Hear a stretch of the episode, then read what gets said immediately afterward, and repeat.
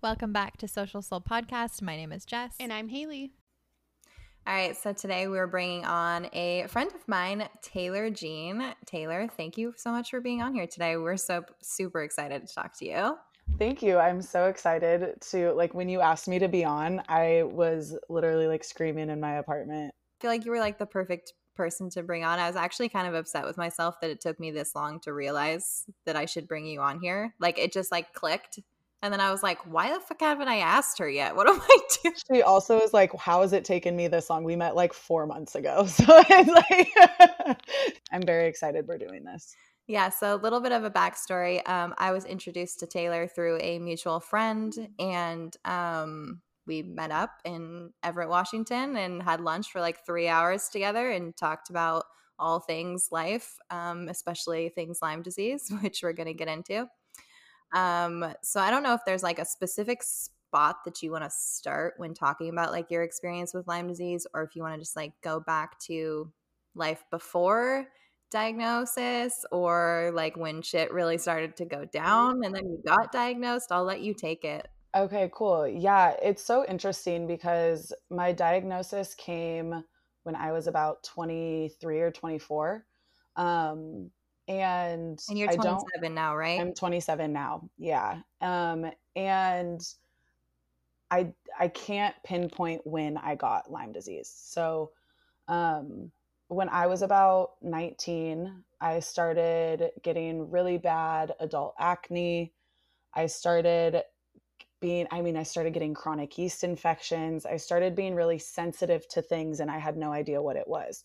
Um, of course like it was my correlation to food which a lot of people who suffer from lyme know that you know when you're you know sensitive to everything it all makes sense. But for me for so many years it never made sense. So i was just dealing with feeling like why the hell am i getting cystic acne at 19 to 22 and why is my coochie always on fire? Like this sucks. What is going on it took you know years honestly of me staying silent about it. I don't think i told anything anybody about obviously i mean you could tell with my acne but i didn't tell anybody about how i was feeling on the inside for many years because it was just so embarrassing. Um, and at the time i mean social media was obviously around but it wasn't like it is today where people are health coaches or they're talking about their life journey. It was you make funny skits and you get followers, at least in kind of the realm I was in. And so there wasn't like an Instagram post that I could scroll and see and be like, oh, I suffer from that same thing. I wonder if maybe that's something I'm dealing with. Um, and so, yeah, I was able to do some things on my own um, to help with like my food sensitivities before my diagnosis. Um, and then I moved back home. I'm from a small town in Northern California, and I started seeing a naturopathic doctor who was recommended to me. And she came in, she's like, okay, you have t- candida overgrowth. We know that. Um, and as more testing happened, I took a food sensitivity test. And out of the like 400 things she tested for, the only things in the green were white wine, food coloring, and gluten free soy sauce. White wine and food coloring? Yeah. That is so random so random and i just remember i cried for like a week because i thought you know and this was again i didn't have my diagnosis so i thought okay i'm going to get this food sensitivity test i'm going to be able to eliminate the things we're going to work on this and i was like oh my god i'm never going to be able to live mm-hmm. the life i want to live like is this serious and so yeah I, you know after you know that um, she was like okay there's obviously something going on here um, and then that's when i was tested for lyme um, and once I became, um, once it came back that I was positive for Lyme, then we tested for mold, um, and that was positive as well. Um, and yeah, it just it kind of answered a lot of questions. Um, it made us, my family and I, kind of wonder, you know, have I been dealing with Lyme my whole life? You know, there was there was certain symptoms that I think I had when I was younger that we just attributed to growing pains or you know other issues um, and in reality it, it could have been that i was suffering from lyme and it just it took kind of being in a different environment or maybe getting mold or maybe you know the candida something just triggering it to really um, you know be full force in my body Um, you played like sports growing up, didn't you? mm-hmm. Did you ever feel like I don't know, different compared to the people that you played sports with? Did you ever feel like people recovered faster than you or like you dealt with certain things that people other people didn't deal with? And I'm only asking that because I felt that way. I played sports my whole childhood and now like looking back, I'm like, "Oh, I remember that time that I like passed out, but like nobody else passed out and they all did the same workout as me." You know what I mean? Yeah, no, by the time I was, tw- gosh, 22, I had had seven surgeries, and six of those were, or six surgeries, and five of them were sports related. So at a young age, I was tearing ligaments, I was re tearing ligaments. Um, I was, I mean, I remember like my Achilles would hurt so bad I could barely walk. My calves would cramp up like crazy. Everything was sore. You know, I complained of a bad back starting at like eight or nine years old. Granted, I was five, six and a half at 10. So I was tall. But again, you know, we attributed those things to growing pains when in reality, it was probably like my muscles and joints just truly being attacked by Lyme disease. Um, and so, yeah, looking back on it now, I think like if we would have known this when I was in high school and all of these injuries started happening, what my recovery process would have looked like, I, I would have, have stopped playing, but it would have at least allowed me to seek some sort of help in taking care of my body. Yeah, when I was younger playing sports, like I didn't do any like physical therapy or like anything extra to like support my system, which I should have fucking been doing knowing like my health at the time, but I obviously Right. didn't know what was going on. Yeah. I remember getting like diagnosed with um gluten intolerance was what they thought was causing all of my problems, of course. which now I know like yeah, that was part of it for sure, Yeah. but like that wasn't the whole picture. No. Yeah. But I want to go back to the food allergy test that you mentioned because I think that that's important for people to know. Because, like, the same thing happened to me. I went in, got a food intolerance test or food allergy test, and came back allergic to fucking everything on it. And she, the na- naturopathic doctor was like, Yeah, this isn't normal. Like, clearly there's something going on because nobody should be this allergic to everything on this list. Absolutely. Yeah. Polyreactivity is the number one sign that something is wrong. Number one sign. I mean, there's maybe more number one signs, but I think it's like, it's the one that is going to give you like the sure sign to keep digging. Yeah. And it's only, you know, I mean, it is expensive for a test, but compared to other tests, it's pretty reasonable to just like use that as a starting point. Do it, do an at home test. I mean, I know my, I have a friend who suffers from some other chronic illnesses, not Lyme. And she did like a $99 at home test. And she was able to then have those results with her doctor and figure out where they needed to go. So, granted, mine was much more than $99. Yeah, same. Um, and I would totally go do it again. I mean, you know, like I was tested for gums, right? It was like, okay, you shouldn't be eating gums. And you don't, uh, you're not going to find that on the $99 one, and that's okay. But at least gives you a place to start. And then testing can happen with your doctor. And also, depending on what kind of doctor you're seeing, um, this is no shade to Western medicine because it saved my life. Um, but a lot of them are going to look at that and again be like, well, it's a gluten intolerance or stop eating dairy. And it, that's like that right there is it is a sure sign to keep advocating for yourself because something is wrong and it's not just because you're eating bread for breakfast there's more shit to it I also wanted to talk to you about how, like you said, that you got diagnosed with mold toxicity too. Do, when you like look back, do you remember the instance that you were like around mold, or was that like a surprising thing to you? No it was definitely a surprise um i've like hinted at my mom that we should maybe check my childhood home and of course she's like girl we're yeah if we ever want to put this on the market we're not doing that. And she's just you know she can she's convinced it's not there um but again i don't know like i, I don't necessarily go home and become more ill um I lived in like my brother's like basement room, kind of near a beach when I was around the t- really around the time I started getting worse. Um, so I maybe attribute it to that. Um, and then I lived in a historic building in LA that as you walked up the stairs, it gave you a warning sign that the entire place had lead paint and it could cause cancer. And of course, like, you know, who knows how long that sign was there until I noticed it.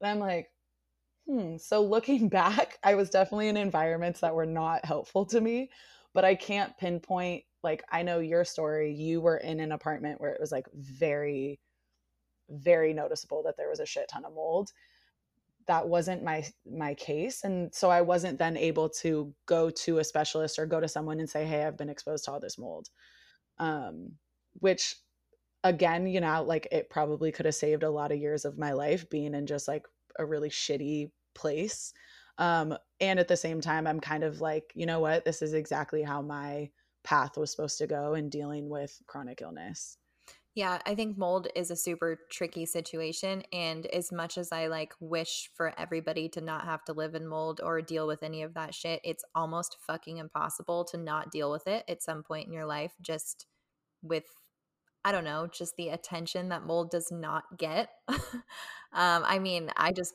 signed a lease on a new apartment and everywhere in there it was trying to tell me that mold is normal. Mold is normal. Sign here if you see mold, it's normal. I'm like, you motherfuckers. Right. Like, well, but also think of the population that doesn't get mold toxicity. Yeah. You know, there's so many people that can actually live in that environment and it doesn't it doesn't affect them. Well, I should say it probably is affecting them, but not at a level that's going to cause concern. And so that's one thing that, you know, I was tested for my susceptibility to Lyme and mold. Um, even after I think it was before I was I tested positive for mold or even took the test. Um, and that's what kind of pushed us to test for mold because it came back with celiac, Lyme, mold that I was all very susceptible to it. Um, and then it just kind of all made sense as well as you know like they're like the three big bad brothers. If you have mold, you probably have Lyme. If you have Lyme, you probably have Candida. If you you know just like it, they come out of no i mean and it's true it almost feels like they come out of nowhere especially when you don't know you're in an environment or you don't know you get bit by a tick or you don't know all of that shit it just smacks you in the face you know yeah it's a it's fucking rough um but i like how you mentioned it like yeah there's a large part of the population that doesn't get i mean extremely negatively affected by it and so i think you know, if somebody's out there and they're having health issues in a house that they think might have mold, like go with your fucking gut, but also like don't second guess yourself just because the person you're living with isn't sick from it. Um, I mean, like that happened to me. I was living with someone who did not get sick at all from the mold that I was living in. And so literally no one fucking believed me at the time. Even the landlord was like, Well, he's not fucking sick. So like what are you fucking complaining about? Right. Right. My immune system is compromised and I don't even know that. And I'm obviously fucking miserable. And it's just, I mean, like the neuro aspect of it, right? Like we talked about that when we got had our lunch is just how mold, Lyme, any disease that's in your body affects your brain function. It's going to mm-hmm. affect your mood. It's going to affect how you think, feel. I mean, I know for me, and I think it was kind of a contribute a contribution of a few things, but I had brain surgery when I was 22. At the time, I didn't know I had Lyme disease. I didn't know I had mold. I didn't know I had, you know, a candida overgrowth necessarily. I was still suffering from chronic yeast infections. Um, I didn't know I had Epstein Barr. I didn't know that I had two bacterial respiratory infections um, that I had had since a kid that mimicked, you know, all the shit that I would get sick with as a kid. You know, they would just give me antibiotics for, right? The list goes on. I didn't know any of this. So I had brain surgery and post you know recovery i started getting really bad anxiety which i had never dealt with before in my life and it was like, oh my God, this person I think is mad at me. And I would not be able to come out of that really like dark, scary, nerve wracking place for days. And even if I would speak to that person and everything was fine, I would still be like, I don't know. it's not right. And I think you know, of course, the trauma that happened to my brain and the sense of, you know, like going in and moving things and pushing things around to get to where they needed, you know, to remove the cyst um, affects your brain. But I think just when your body goes through a traumatic event, it's going to jumpstart all the other shit in your body mm-hmm. to come through and flourish. And some of the worst like bouts of my chronic illness was post brain surgery. And I truly think that a lot of my anxiety was my illnesses, not even just the fact that, you know, they went through my head with a few, you know, like metal prongs and fix some shit, you know, like and it's so crazy because looking back at it now, I wish I would have been able to like hold on to that information, you know, grasp onto something to at least have answers. But I had to just sit there and think I was batshit crazy. Mm-hmm. I remember sitting in my moldy fucking duplex being like, I am fucking crazy. Like, what is wrong with me? Nuts. I'm absolutely nuts. Because I would have the anxiety, just like you mentioned, and I would get these like fits of rage where I would just like something would piss me off and it would send me into a fucking spiral. And like nothing could bring me down. Like, I think back and I'm like, I feel so sorry for the boyfriend I was living with at the time because I made his life a living fucking hell during that because there was nothing that that guy could do right. But I was just like, I could not fucking come down. And yeah. at the same time, I'm like, I know this fucking isn't me. Like, I've lived my life how many years? This isn't what I'm usually like. Obviously, something's going on, but you know, in the moment, you you don't have answers. You don't know what the fuck is happening. Unless you're dripping like green goo from your eyes and having all the like super, super severe like visual symptoms of someone who's suffering from mold, no one's going to believe you. I mean, even my naturopathic doctor was very hesitant on testing me for mold because she's like, I truly don't think that you have it. She's like you are you know you you don't show any of the signs you you don't show any of the symptoms. The only thing is you know the fact that you have candida and mold. And it kind of comes in threes. And i remember i just and she's great and like i could tell her i want to test for anything and everything and she would be like let's do it and i finally was just like listen i either keep going 6 more months a year not knowing and then we eventually have to treat it or we test for it if i don't have it fucking great yeah. if i have it then we add it into the shit we're already doing. yeah, all of the tincture, you know, everything we're already doing. We just, I, I'm like, I'd rather do it now than wait. And she, you know, even when we tested it, I have five different types of mold in my body, and she was like, "I'm, I'm surprised you even have one." She's like, so again, I mean, I will say one thing that I'm really grateful for is people who suffer from Lyme and mold, candida, you know, chronic illnesses in general, I feel like although I suffered in my own ways, I was never hospitalized. I, you know, yes, there was times in my life where like I could not get out of bed and I would sleep for hours on end and I, you know, all these things. But I'm also very fortunate that it didn't like completely tear me down to the point where I was oozing green shit from my eyeballs, you know, because that I know I've heard of stories of people who literally are just like not able to function. You know, I could hold jobs, I could do things. Was I in pain? Absolutely. Um but yeah, that's one thing I'm very thankful for is is my journey with this um knocked me on my ass, but not enough to where I couldn't, you know, continue living my life in a certain way. And that's why it's like so important to bring like people like you on here to talk about these experiences is because they can be so vastly different. Totally. Um, you know, you see the very extreme and then you see like more mild and then you see like everybody has different symptoms even though they have like the same fucking shit going on and it's it's very wild. And as you know, like you mentioned earlier, you know, social media wasn't the way it is now and you weren't seeing this stuff and being able to like find people that were dealing with it. Like that just social media is a lot better now or maybe i just found the right side of social media because i've got fucking sick i don't know but like it's so invisible to a lot of people and that's why we talk about it but i think the one thing that really stands out to me is that like it's an invisible disease and you know you hear often that people are like this shit's not real like you don't look sick You don't act sick. You don't look sick. But then here you are being like, test me for fucking mold. I don't care if you think I don't have it. Like, just fucking test me for it. Like, you get to the point where you're like, just fucking take all my money, do everything you absolutely can to figure out what's going on with me. And it's like, if that shit wasn't actually happening to you, if you weren't that in that much fucking pain, if you weren't that fucking sick, well, why would you put yourself through all of that? Why would you spend all your money on all of those tests. Yeah. Like, why would you spend that much time at the doctor's office? Exactly. And I tell people all the time like, one, just touching on, you know, you saying that so many different people have so many different symptoms with the same disease.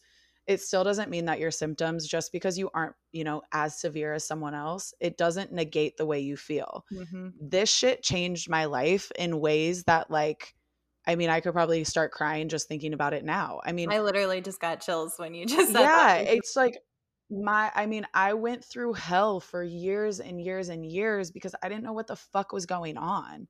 And yeah, I could still go out with my friends and I could still work late night at, you know, the hookah lounge I had a job at and I could, you know, still go do these things, but I was fucking miserable.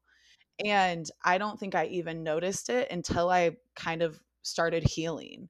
And I was like, wait, I'm sorry. I just had three tortilla chips and my do I not have a I don't have a yeast infection? Oh my god. like this is the best fucking day ever. And so you eh, don't negate your symptoms and how you're feeling based upon someone else's story who's like, you know, hasn't been able to walk properly for 6 months or something extreme. Y- your feelings are still valid um, and that's one thing that i think i learned through this process was and just in life like my my healing journey didn't just happen when i you know for my body and my health it happened for like my mind my soul my spirituality. And i've learned so much that like you can't negate your own feelings. Um you you have to understand that everyone holds on to like trauma right? We all have the same trauma responses when it comes to the ways we were affected growing up you know emotionally. Just like chronic illness, we're going to have some sort of similar trauma responses um, in our body due to the chronic illness we have. And the severity, I shouldn't say doesn't matter, but you still deserve to heal no matter how severe your symptoms are or not, you know, how small your symptoms are everybody processes trauma differently too and that's the one thing that like regular western medicine does not talk about not even i mean naturopathics don't even really talk about it either but like if you're somebody that goes to therapy and is in the mental health field like you fucking they talk about that shit all the time two people can experience the exact same traumatic event and have entirely different outcomes from it and totally. so it's like everyone's circumstances are different everybody's body is different you don't know how fucked up things are going to make you until you go through it. Yeah, no, exactly. And like you never know when your symptoms are going to come, you know. I I was 19 when they started becoming severe. If this would have started happening at 11, I don't know. I mean, I honestly don't know what I would have done. My parents probably would have taken me to the hospital, you know, some Western medical doctor or the hospital if, say, I had like a severe, you know, reaction to my Lyme. And they probably would have just prescribed me antibiotics and said I was fine. And then I would have lived the rest of my life thinking, I guess this is just post Lyme disease, as they call it. And this is what it is. So also know that, like, whatever your journey is, don't look back and be like, damn, I wish I would have known it here, or I wish I would have known it here, because it's supposed to happen in the time that it does. And it's all for the benefit of you and others around you. I think me going through this at 23, 24, I'm able to share my experiences with people more than I would at 11. What was I going to do at 11? I mean, MySpace wasn't even around at 11. like maybe I could have what posted on my top 8 friends that I like had Lyme disease and if anybody wanted to talk to me about it, they could. No. Write a little blog post on it. Yeah. yeah, like change the font color, you know, like make my song like an Evanescence, Evanescence song. I don't even remember the name of the band like no uh, and so yeah just don't don't beat yourself up that you wish you would have caught it sooner that you wish you know you could take back all these years of your life focus on the fact that now you get to share your story with people you get to change your story And just because you have this illness doesn't mean that it it defines who you are moving forward. Yes, it's going to be part of your life. Yes, it's abs I mean, like I've had to be transparent with my work, right? I'm like, "Hey, some days it's just it's all bad for me." Mm-hmm. And this is why. Of course, I did not disclose that during the interview process, but post interview process I absolutely did. And, you know, it's it's like finding the right environments that are going to love you and support you because I have two months where I feel like I'm on top of the world. And then I have a week where I absolutely feel like I got smashed by a semi truck. Yeah. And it's going to happen. I don't know your feelings around this. So I'm really curious. But like, I know for me, yeah, my experience with it was fucking hell. But like, I would not change it for the world now because of like how much it's helped me recreate my life into like such a fucking better life. Um, and just evolved me as a person into just a general way better fucking human than I was before. Like I think back to me pre Lyme disease and I didn't know what the fuck I was doing out there. Like I was just working my ass off 24/7, partying my ass off 24/7. Like I had no boundaries, no limits. Like I was just go till I fucking die. Yeah. I'm curious to like if you can share like who you were before it and like who you are now. If there's a difference, obviously it's still you, but yeah. I honestly I think that's like a really great point because I don't know if I mean, I would feel like I would have to really like sit with that and see if, you know, who I was before is so different than who I am now. But I think my appreciation for life is much different. I think that I appreciate the human body more than anything in the world. I mean, like, we are such unique beings. Like, Eh, I almost become speechless because it's it's hard. I think I said this to my osteopath the other day. I said, when you have not almost died, you don't know what it feels like. And it was like, that's very broad.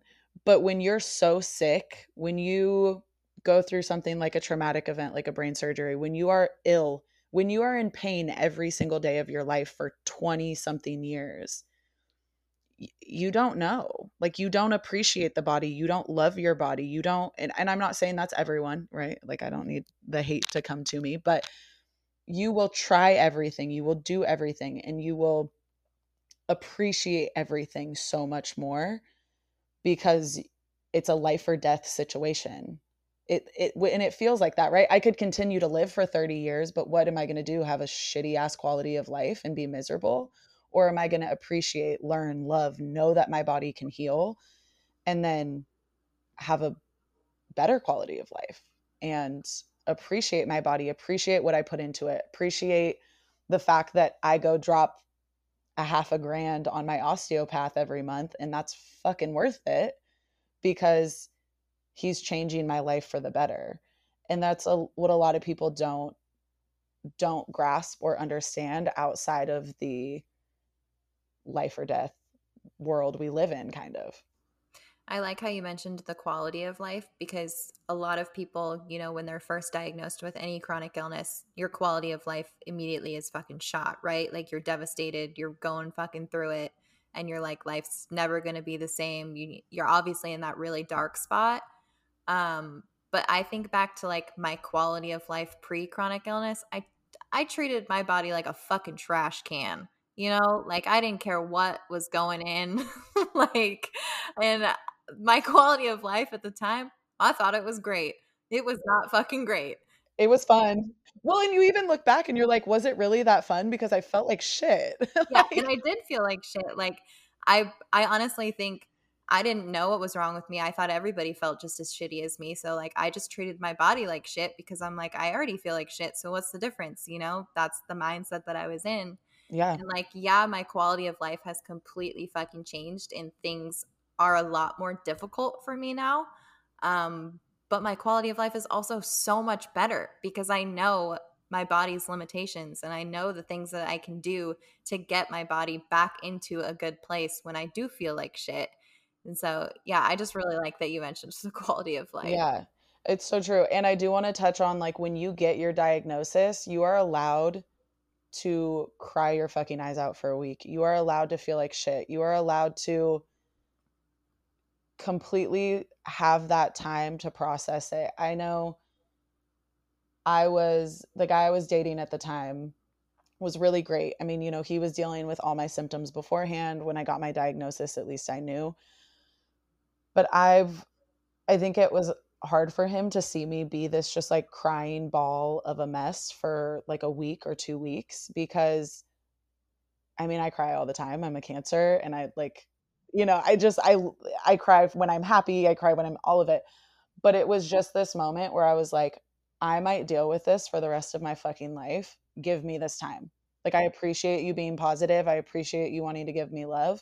But right now, I need to feel sad and I need to feel like my world is ending. I'm like, I know it's not. That's not going to be the case. I know I'm going to find exactly what I need to do to make this shit work.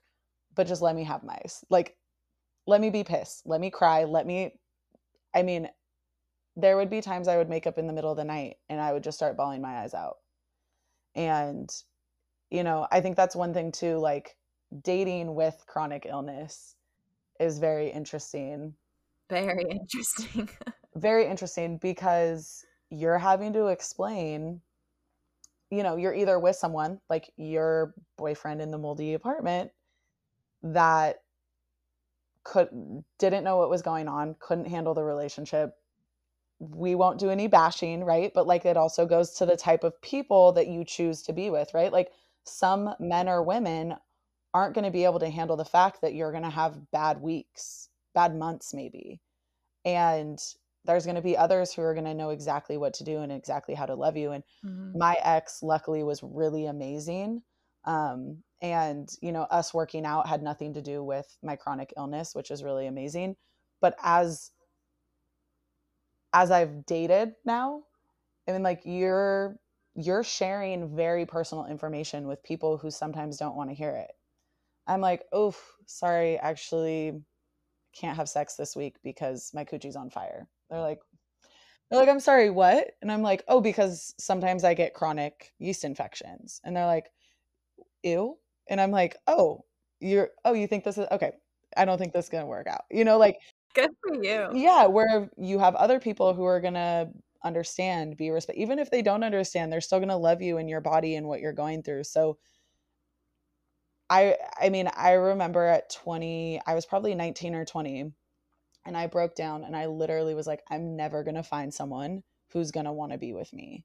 Mm-hmm. And that's also the like part where we talk about that even though I looked healthy, I acted healthy, I was in the club, I was, you know, going and doing things, I was having men hit on me and you know want to take me on dates i literally was like i will not find someone who's going to love me and want to be with me because i was like i'm not to be able to have a, se- a, a normal sex life.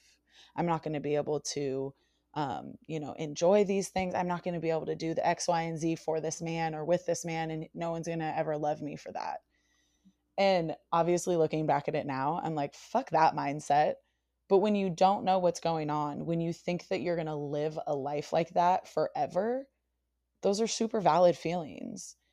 And oh my God, I wish I could just go give my 19 year old self a hug and be like, first of all, these dudes that you're worried about, don't be fucking worried about them. And two, guess what? You're not the only one dealing with this. Guess what? Even girls that don't have chronic yeast infections get yeast infection. You know, like mm-hmm. it just there's so many things that I wish I could tell my old self now that would help me navigate those low points. But again, that's the beauty of being able to say it now. I mean, when I started sharing my journey about um, like my yeast infections specifically, I don't know how many women DM'd me and they're like, "Oh my god, I've been dealing this with this for like 6 years." I'm like, "What? they're like, yeah, oh my God, I, I didn't think anyone else was dealing with it. I'm like, okay, come here. We're, we're going to have a talk.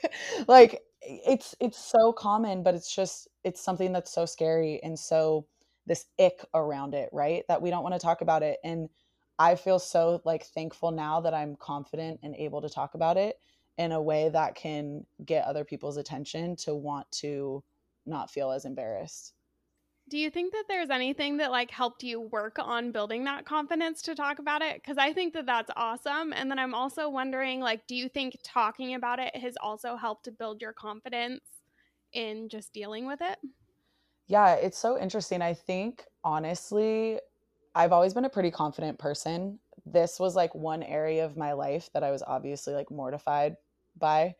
Um and it, it kind of just took, I think, the change in social media a little bit. Um, I knew it was something that I wanted to talk to people about, and I could in a setting, you know, if I'm going out to dinner with someone, I, I tell my whole story. But when 90% of your followers on social media are men, how do you say, by the way, I have chronic yeast infections, but like, you know, here I am, this like chick you know like it's it's it's really nerve-wracking and it's really scary but i remember i saw someone post a reel it was a woman and she just talked about chronic yeast infections. And i remember being like that is so fucking cool. And i had a moment of realization like girl who cares? If there's going to be men in your life anywhere i don't care if you directly know me in person i don't care if you're trying to date me i don't care if you've followed me for the last 12 years if you have an issue about me talking about my health and something that, you know, can help others, then I don't want you in my space. I don't want you following me. I don't nothing. And I I don't I I didn't have an experience of anyone like reaching out to me and being like this is fucking disgusting. Don't talk about that. Um and if I did, I absolutely would just be like, okay. That's what you think, not me go talk to your sisters, go talk to your girlfriend, go talk to because guess what? They're going to say the same shit I'm saying. You just don't have a clue about it. And that's kind of the mindset I go into now is like if if you're not going to like love and appreciate everything about me, the good, bad and the yeast infections, then you can't you can't be part of my life. It's it's fucking scary like that first time talking about health so publicly I remember wanting to like vomit the first post I did on Instagram that was actually like, "Hey, I'm going through some fucking shit." Like you've you've seen my normal day-to-day stupid fucking Instagram stories and posts that literally mean nothing up until now. Little did you know, like I almost have fucking died like 20 times in the last like 2 months. So, hi. You're welcome to my life now. no, it's so true. And like Haley, I know, I mean, with your experience with like drinking and how was your experience coming out and speaking on something like that because i feel like chronic illness is a very kind of like i shouldn't say a smaller circle of people but you know it's maybe not talked about as much or it's not seen whereas like drinking or you know going out all the time and having that should i say like unhealthy aspect just like a disease would be how was it speaking the first time for you? I think I was very nervous. Um, I waited like six months until I was like really confident to share about it. But I kind of had that same realization of like somebody else shared about this and it really empowered me. So I was like, okay, I like know that I can make the same impact. And as soon as I did it, like getting feedback from people and hearing what other people had to say, like other women reaching out to me, who could relate to it, I think it really just affirmed like why I wanted to share about it and why it was so important. So, I mean, sometimes there's like negative feedback, but overall it's been very positive and empowering too for me. Yeah, I love that you said empowering twice in that. Yeah. because it's so true. It's like when you come into this sense of who you are as a person and the good, bad, and the ugly, that like empowerment aspect i think is such like i know for me there was a time that clicked and it was just like i am power. Like me. I have the power. I have the power to create the life i want to create. And that helped me push through so many things um, because no one wants to take five different tinctures 30 minutes before they eat every day for four months. But you're like no i have the power to do this. I have the power to get this Lyme out of my body or at least live a better quality of life for it. And that kind of mm-hmm. is like really what kept me pushing through some of my darkest moments through life in general. Like my health issues, my relationship issues, my fucking trauma hood, like my childhood trauma issues, all of it was like power and empowerment. So that that's awesome. I felt like when I did my first post, I did it as like a pay it forward. That's how it felt for me because I when I was when shit started to go downhill was 20 end of 2017 for me and I didn't know what the fuck was going on. I just was like going down real fast and I started searching shit on Instagram to find people's stories of like people that were dealing with the same shit I was and that's when I for the very first time started to see people's stories about this shit. I actually searched for it. You know, I was searching like food allergies and like mold and all of that shit and I started seeing all these people talking about it so publicly. And so when I did my first post, I was like this is fucking terrifying. Everybody that follows me on Instagram is about to be like, what the f- actual fuck?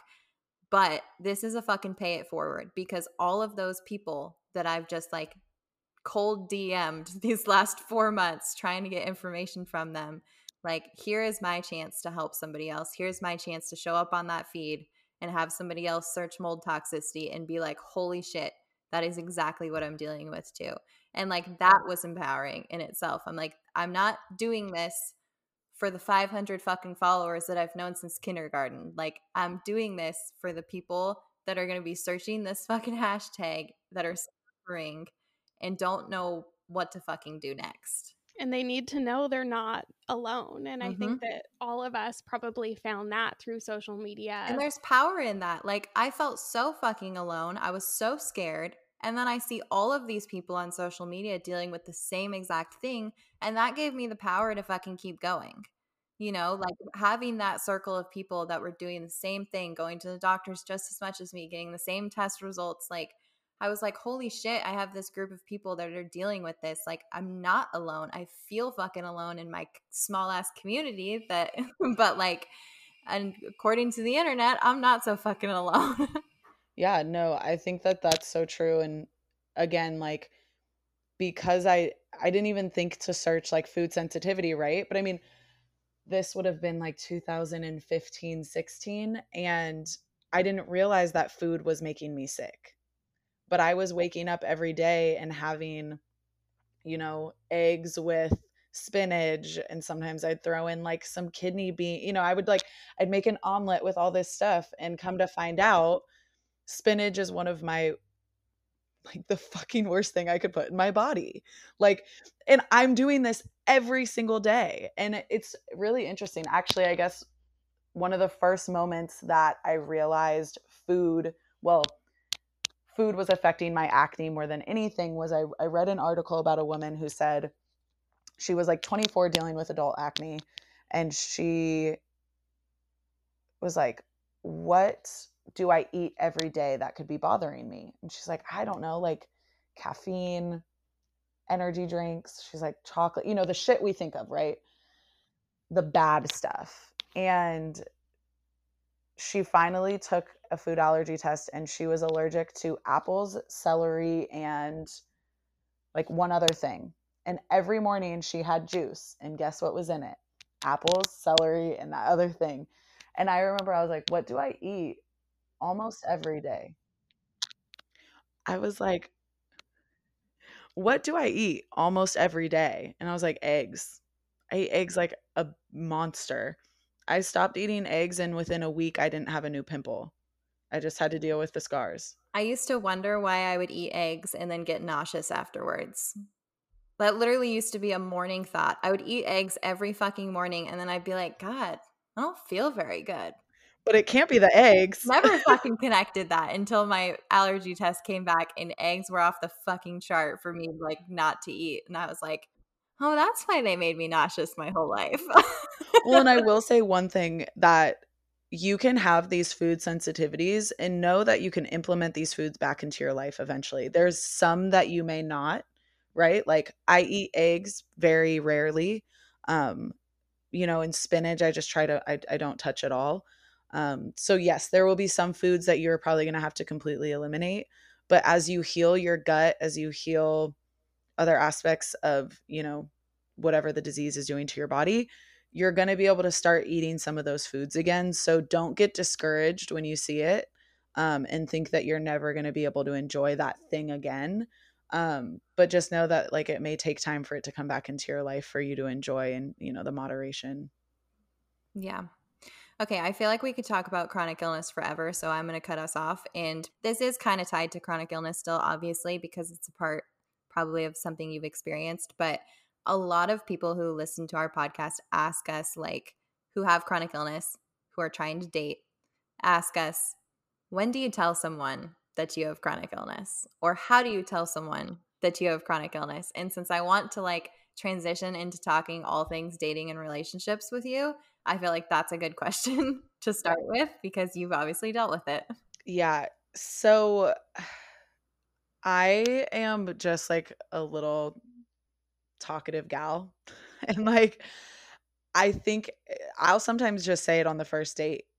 I'll just be like, and especially, you know, if we're going out to eat, it's like, well, you know, I, I can't really have that or I can't really have this. And it's like, yeah, you know, I, I just, I suffer from, you know, some health issues.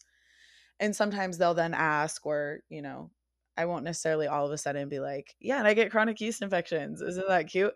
But I at least say, you know, like I had food, I have food sensitivities and it affects my body negatively and i you know sometimes i feel this way or you know i'm sore or i'm i'm tired a lot or you know i kind of give the list of things um and then as it progresses yeah definitely you know having those conversations um but don't be afraid to say it because for me it's kind of like what i was talking about like weed out the bad ones because someone's going to sit there and either be like this is gross or this is not something I want to deal with or this is whatever they think about it in their small fucking brains.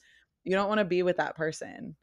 You want to be with someone who's going to listen and validate and I mean I may have to get a hip replacement by the time I'm 40 because I've had 3 hip surgeries and I'm only 27 and at that point I think I was like 23 or 24 and I had had 3 hip surgeries so I need to be with someone who's going to want to take care of me when I have a hip replacement at 40 and knows I'm not going to be able to like bend my legs behind my head or go for a run with each other or you know do something just like my brain surgery.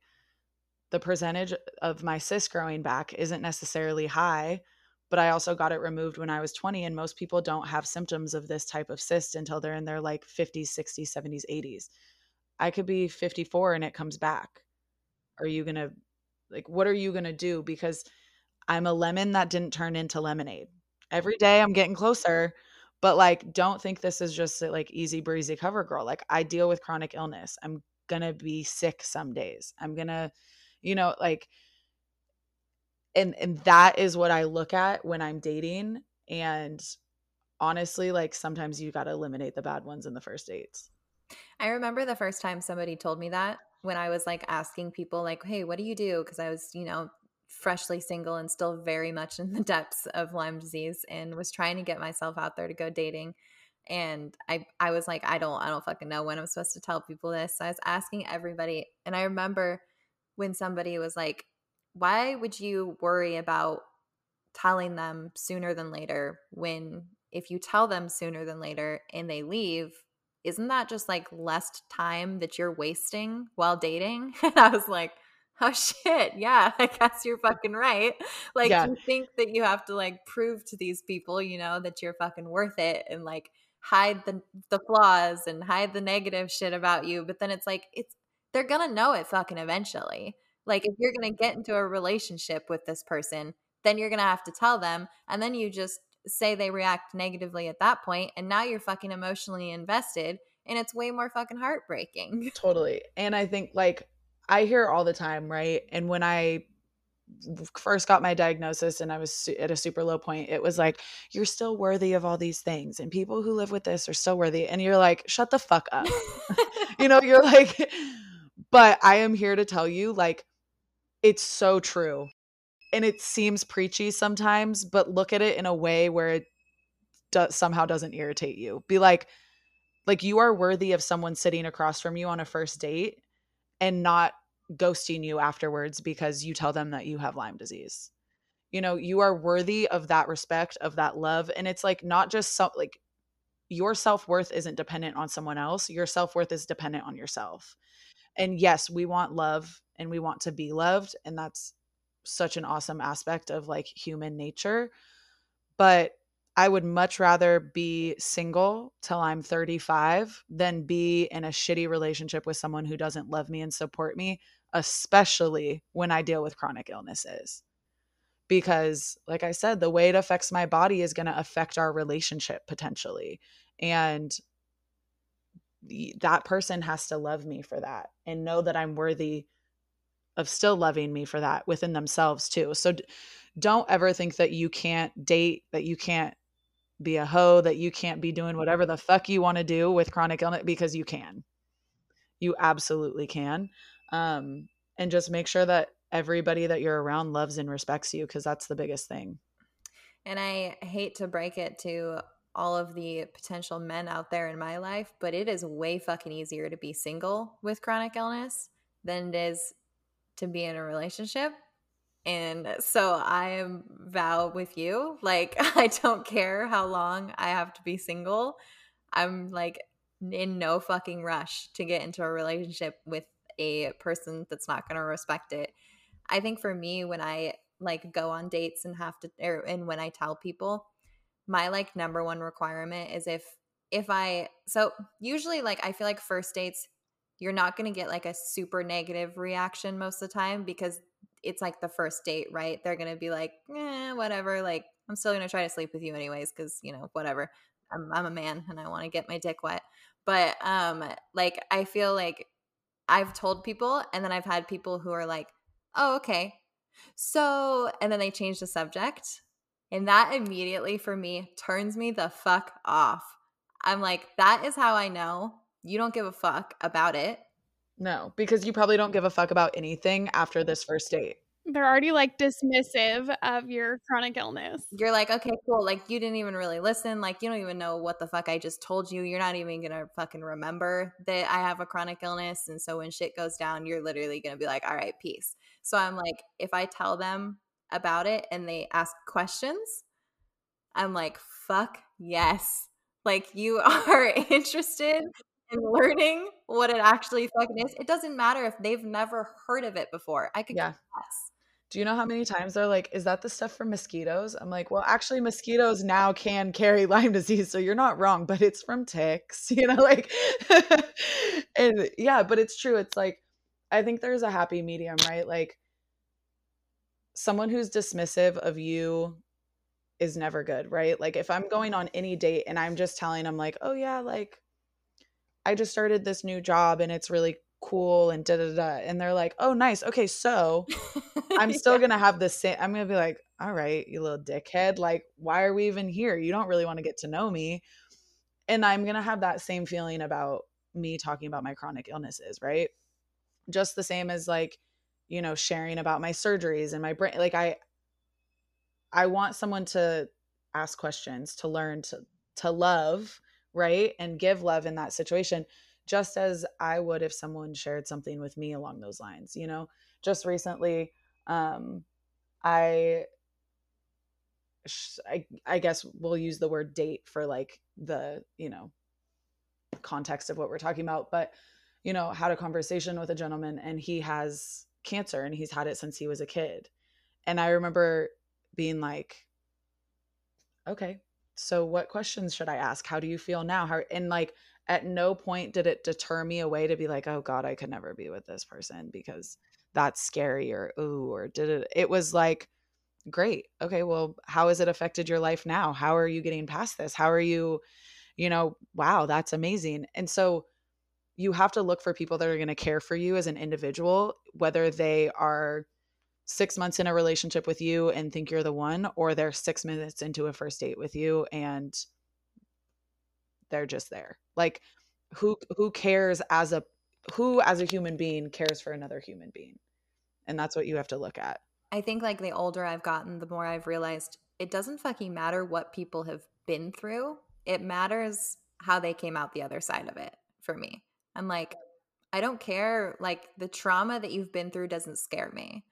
The only thing that scares me is the space that you're in currently after dealing with that trauma. Yeah. You know, like if you've learned from it, if you're better now because of it, then I could care less what that event was that you went through. Like it does not change my feelings towards you at all. If anything, it makes me, sh- it shows me that you're a fucking awesome person, that you went through some shit and you came out the other side of it. Like that is a fucking superpower. I think that's like the perfect way to put it. Be with someone who looks at you like you have a superpower.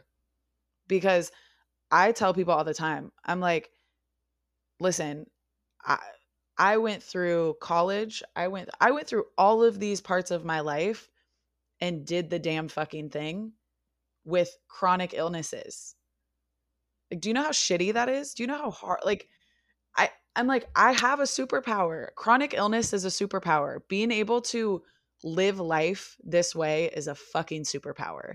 And so tell yourself that every day because what you have is special. It doesn't make you less worthy of something. It doesn't make you, you know, like I thought at a young age, gross because I just had, you know, vaginal issues. It, it doesn't make you any of that. If anything, it makes you someone who has a fucking superpower and you need to be with someone who looks at you like that. And again, like I I love and cherish my ex who I was with, um, and I always will. And every really every day I felt like he looked at me like I had a superpower because I could bawl my eyes out about the fact that I might have to live with this for the rest of my life. And then the next, you know, hour I'm like pushing through, taking my tinctures, doing my thing, you know, whatever it was. And so to feel that love and appreciation in, you know, that realm of my life made it so much easier. Um and so yeah, I would say be with someone who looks at you like you have a superpower. So I know that you wanted to talk about soul connections too in relationships. So I'm curious if like this guy that you've mentioned is like a part of your experience with this because it seems like you guys got along really well and like things went went really well for you guys. Yeah, totally. I think my healing journey with my health put me on a individual journey with what I wanted in life. It was like, okay, if I'm going to have a healthy body and this is what I'm working for, I want a healthy mind, I want a healthy soul, I want everything to feel aligned and, and like truly heal, right? Because again, our body holds on to trauma in a physical form. We are already putting our body through so much trauma with our illnesses that the last thing we need to need to do is hold on to our emotional trauma. Whether it's associated with our illness or what happened to us when we were like 3 years old. Um, and so i i did a lot of learning as i um, you know really when i moved to seattle. Um, i know like you obviously just went through a big move yourself and it's going to be really cool to see where you are like you're in your new apartment you're by yourself and that was like some of the most beautiful months of my life and also days I couldn't fucking get out of bed because I was sad. I was reliving my traumas. I was working through some of the hardest shit ever. I was working through my breakup. I was working through I mean all of it was happening. Um and I think what I learned was we have soul ties with people and it's not just relationships, right? It's everyone we meet. We have soul connections. And when it comes to love, especially when you are living with a chronic illness, find your fucking soulmate. You may have multiple. I know I've had multiple. My ex absolutely is a soulmate of mine. I mean, like, even now, sometimes we're like, have you been thinking about me lately? Or have you why the fuck am I seeing these signs? You know, and it's just like, wait, yeah, actually, I did this the other day, and, and they're like, wait, I felt that, and so it's so funny how you can truly be connected with someone. And I think as you move forward in life, if you remember that while you're dating, don't force it. Like, yes, soulmates can grow, but I truly believe that there is a knowing, right? Like, you know your body you know that you're sick you know that you need to advocate for yourself you know that there's you know we need to test for something else you know when a medication isn't working or it you you fucking know. And it just taught me that it didn't like just what i was knowing in my body like my health issues i could connect that knowing to everything else in my life. And um yeah i mean i literally like if i don't have a soul connection with you i'm not I'm probably not going to talk to you for very long because I don't know what to talk about. I don't know what to feel. I don't know, you know, and so trust your intuition. And I think that it, it's, I know it's kind of like probably like, why the fuck are you talking about soul connections as we just talked about Lyme disease and this, that, and the other. But I promise you, everything's connected, everything is energy. And when you're aligning yourself with your own knowing, you, you're going to see so many improvements in all aspects of your life, including your illness. I like that you called it like soul connections. I've never thought about it on that level, but I know for me, this is actually a conversation I have with my dad often. So I've had a couple serious relationships now. Obviously, my dad's been there for me through the end of all of them. And my dad's only had one serious relationship in his life, and that was my mom. And they're still married. And so, like, he's always joked about like oh okay like you break up with somebody like you like it's done. You exile them from your life like you don't do anything. You never talk to them again. I'm like dad that's not what i do. Like like yeah there's obviously a period of time where there's emotions that are strong and i try to distance myself from that person but i've always fully believed that every person that i've been with i was supposed to be with them during that period of my life. Like my relationship that blew up in fucking flames from my chronic illness, prior to that blowing up, that was a beautiful fucking relationship. And I loved it. I loved him. And like it was fucking magical in so many ways. Yeah, it didn't work out, but that doesn't make me be like, I should have never fucking dated that person. Like we had some incredible fucking moments together. The relationship before him, I don't regret that relationship at all. Like every every single person i'm like i can think back and be like they were the literal perfect fucking person for me for that timeline of my life. Yeah and i it's true like soul connections have timelines. You may find that soul mate that that timeline isn't infinite right? And you are going to be mm-hmm. with them for the rest of your life.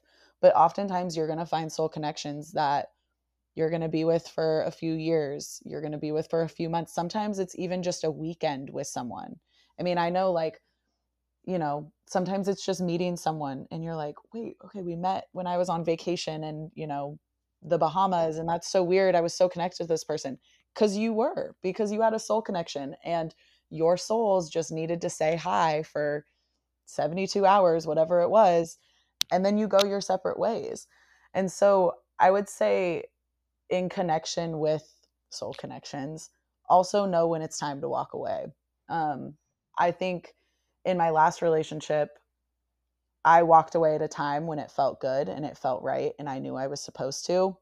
I think i fought it for a while um, because the fixer in me and the um, this person is going to change in me you know like love to stick around because it was also a trauma you know like bond for me and when we broke up, I was so sure in my decision and I was so happy about it. And about eight months later, I realized I needed to be back together with this person because my soul was still very connected and I needed that closure. I needed to know were we truly supposed to be together or was this not going to work?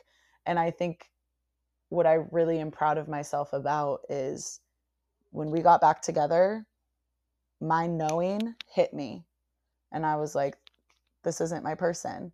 But my knowing going into getting back together with that person was so strong. So it can be contradictive at times, but know that it's going to happen for a reason. So if you get back together with someone, say you're on this chronic illness journey and it ends poorly with someone or it just didn't feel right, it doesn't mean that you can't give it a second try um, and don't let society tell you like a second try has never work out and don't go back and did it you know you they've who fucking knows right all i would say is trust your intuition and trust your knowing um, because the last thing you want to do is be in a shitty relationship when you're already dealing with a shitty illness. We don't need both. And I think, like, in learning to respect the time that it takes you to make those decisions and the things that you need to do to figure out those decisions is so important. And there is like a lot of people out there that are like, oh no, never, never give a second chance, like one and done. I would never like you. That's just letting somebody disrespect you, like fuck you over again. And I'm like, no, I am confident in myself that if I need more answers, I need more answers. Like if this if this doesn't feel done for me, why am I going to say that it has to be done? Like why wouldn't I explore it more? And I also like I'm very confident in myself too that um my past relationships that I've ended me personally, I've taken a I had taken a very long time to get to that point. But I waited until I was fucking sure that I was ready to walk away from that person. And I've never been more fucking proud of myself than those moments where I was like ready to be like, okay, I've done everything I could. I've put my heart and soul into this relationship and I'm ready for it to be over. Yeah. And I do want to say if you are in an abusive relationship, emotionally, physically, if you are with someone who has major narcissistic tendencies, this does not apply to those relationships but I'm also not going to say that, you know, I haven't been a, a victim of that, right? Going back and, you know, like, okay, I'll stay with you or I'll do that, you know, you're going to, you're not always going to make the best decisions for yourself.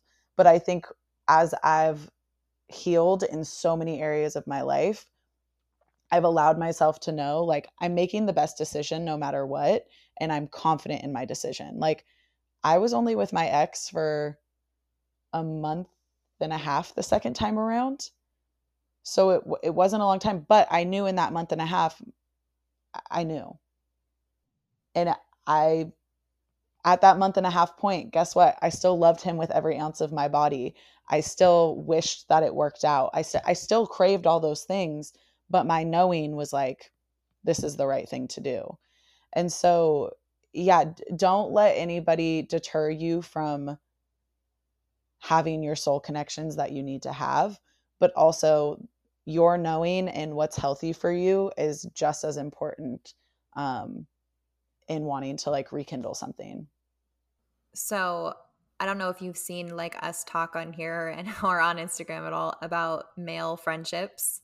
Mm-hmm. Um, I've struggled with male friendships myself, mainly because I have a pretty high sex drive, so I tend to sleep with my male friends. Um, and that's always complicated things for me. Not so much always complicated the relationship with that person, but complicated keeping those friendships when I get into a serious relationship. Yeah. Um, because, you know, my now partner is worried about this friendship that I have because I've slept with that person, blah, blah, blah. Um, I feel like you have a good group of like male friends and I, I feel like I see that on social media with you like you have solid male friendships. Um, I'm curious like what your take is. Yeah, no, it's really interesting. So I've always been very like attracted to being friends with the boys. Same. Um, and not in like not even in like the uh, like I think like a cognitive fit way. Like it's not like I was consciously like I have to be friends with the boys. It was just so subconscious that like you know, I was the one hooping with them at recess and I was and as I got older, I just naturally even now I go into a room and I I kind of like I think it's the masculine energy within me. It it it gravitates towards other masculine energies. Um and i've kind of learned that like and the female friends in my life are great you know that's that's not an issue um, but it's true like i'm very comfortable around guys and men. And what i love so much is honestly like some of my most amazing friendships are with men are with guys. And it's really cool because majority of my relationships and or friendships um, have always been platonic. you know, there's like a few here and there where there's like more physical attraction. Um, and I wouldn't say that there's really anyone in my life, maybe one or two, that I've like been with and then also remain pretty close friends with. Mm-hmm. Um, but yeah, I it's healthy to have male friends as a woman. It is so healthy. And whether you sleep with all of them or you don't, like you have to and that's not shade, no shade. but it's just like you're adults and you're consenting, do your thing. But just know like what kind of relationship do you want to have with that person afterwards? Can you both have a mature relationship? Can the person you date next be mature enough to know that you slept with a person and you care about this person still? So how does this, you know, affect them?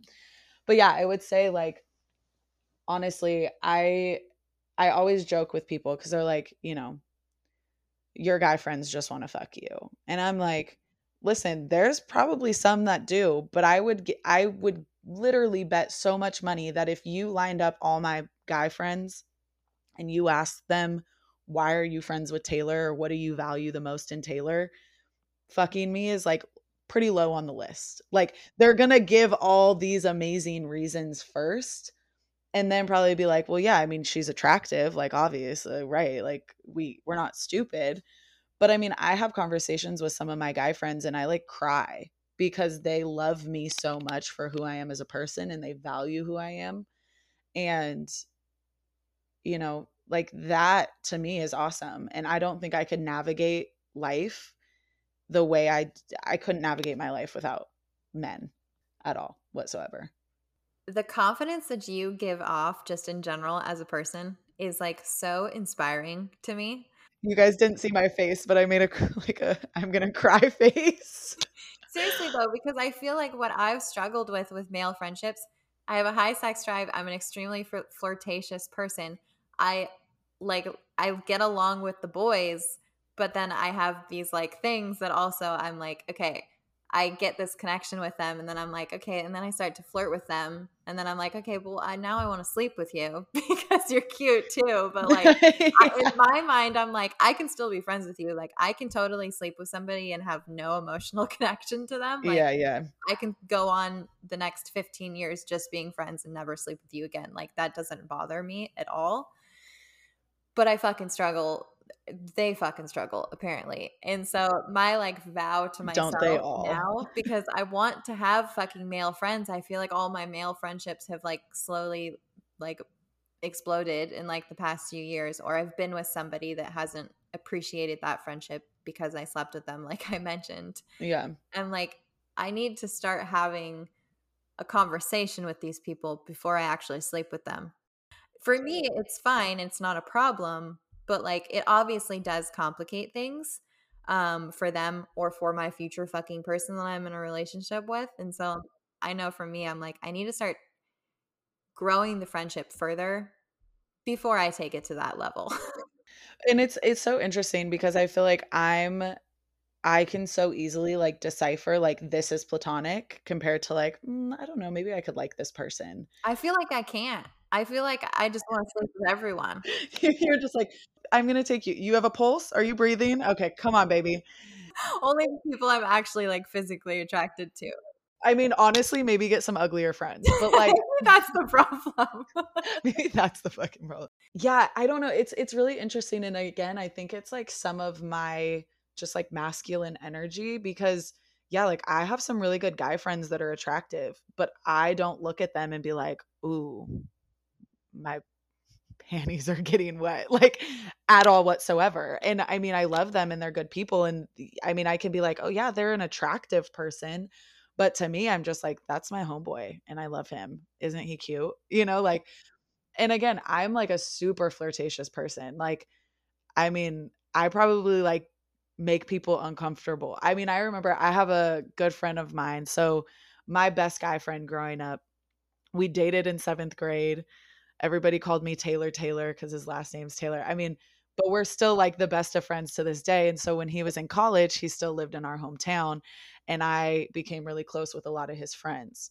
Um, and one of his really good friends And like when I meet, when I hug, like I love my guy friends. I hug them, I kiss them on the cheek, I tell them how cute they are. I like I'm totally my little flirty self. I mean, I do the same with my girlfriends, but I don't hold back with the boys. And um this my best friend's friend started dating a girl. And I remember after a little bit of them dating, um I was having a conversation and she was like, dude, if you walked into the house and you didn't flirt with my boyfriend a little bit, I'd like think something was wrong with you. She'd be like, I would literally be concerned. Like, are you okay? Like, what happened? Like, is it a hard week? Something because I'm that person with everybody. And so don't be afraid that your personality is like out there and loving and flirtatious because that's also the beauty of life is like making connections with people and I mean, like, my ex started out as my best friend. I mean, like, we did everything all the time. It was very platonic. And one day I was like, hold up. Why is he kind of cute? I was like, wait, I'm confused. And I had never felt this way about any of my friends. It was like a very new experience for me. Um, but yeah, I mean, I don't the love and affection I give to my friends is the same across the board. Like I'm just as cuddly with, you know, my guy friends as I am with my girlfriends. I'm just as affectionate and loving and giving. And that's the way life should be. And honestly, I think the one thing about like dating me is guys think I'm really great and they think my personality is awesome. And then they're insecure pieces of shit that the second they see that I love another man in a similar way that I love them, they're like, why, why the fuck are you doing that? Like, he's going to think, give you the wrong impression. I'm like, listen, I've been friends with this man for 16 years. If I wanted to be with him, I'd be with him and not you. And guess what? In three years, if all of a sudden we realize we are supposed to be together, that has nothing to do with you. And it has nothing to do with my life right now because that's not what's happening. And so I dealt with that in a past relationship where it got to the point where it was like I, I can't be with you because you are insecure about other men potentially liking me. You don't even know. I don't even no one no one knows. But just the idea that this person could potentially like me for all the same reasons you like me for this is your insecurity. And yeah, I just I'm not going to change who I am when it comes to like the love I give to people. And whoever dates me has to love that and respect that about me. Because, same thing, like if I go on a date with a guy and he doesn't have girlfriends, I'm like, well, how do you not have girls that are friends? What's wrong with you? Like, you don't have, and it's true. I mean, I remember a woman I follow on social media. I think her name is Supernova Mama and it's like a positive parenting and she's awesome and she posted one day that on first dates she would ask besides your besides a family member or a cousin who is a woman in your life that you value and you cherish? And i thought that was like the coolest thing ever because it's true and it really goes to show like who do you have in your life that's a woman that you value and cherish? Because everyone's going to say they love their mom and their sisters and their cousins. And yeah you might treat them right but who else do you value in your life? Like the reason i love my male friends is i think another reason why i'm such a great girlfriend because i know what it feels like to have real genuine love on a platonic level for someone and that translates into my relationship in the on a romantic level. So if a man doesn't have that with a woman in his life, how is he going to be able to love you the way you're supposed to be loved? Well, and asking that question too also opens up the door for them to ask it back to you too. And for you to have the space to explain a male friend in your friend in your life that's important to you and have that be like out on the table right then and there.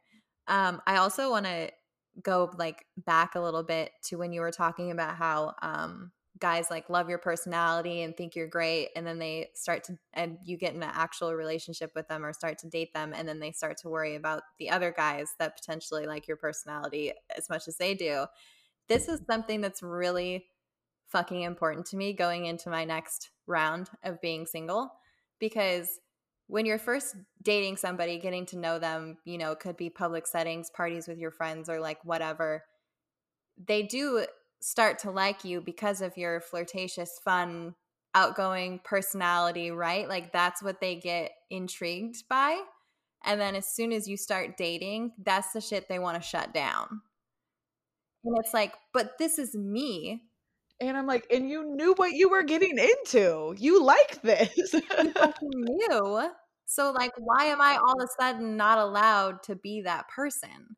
And this has happened to me in multiple relationships now at this point, but it wasn't honestly until like this fucking year that I like started to put this shit together. I'm like, wait, the part for relationships that's missing for me is that I don't get to flirt. I don't get to be sexy. I don't get to feel that way anymore once I'm in a relationship because they're so worried about what's that fucking guy across the bar to think while we're out at the bar because you're dressed sexy or, you know, and I'm, you're, it's just like, what the fuck? Like, this is the shit that's been missing for me. I need to make sure that nobody tries to fucking take that away from me again no yes and honestly it stems from i think in like the dating phase right people don't want to tap into like all of their insecurities. It's like oh my god i'm infatuated with this person and i love this this and this about them.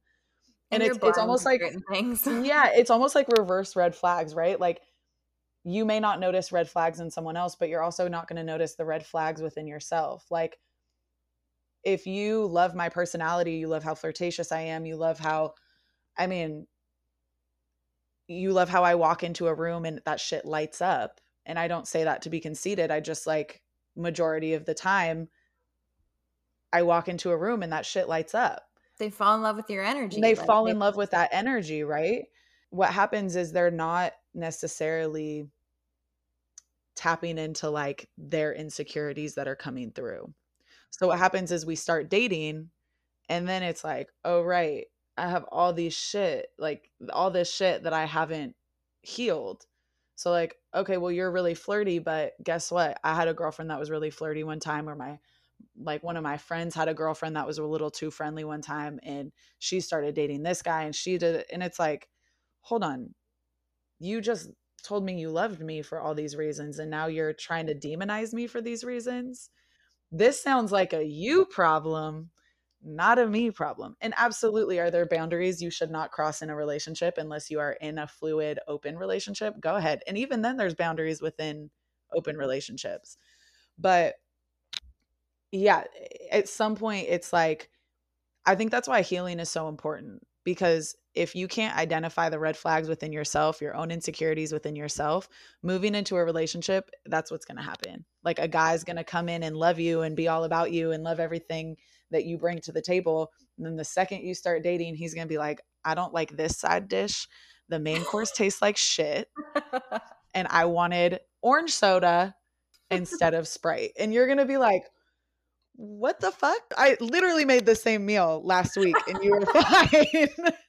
but now the mac and cheese is dry. Like, I don't get it. It's so, no, like, no. If you are in a relationship and you see signs of that, listen, all you can do is push that person to find that, you know, what needs to heal inside themselves.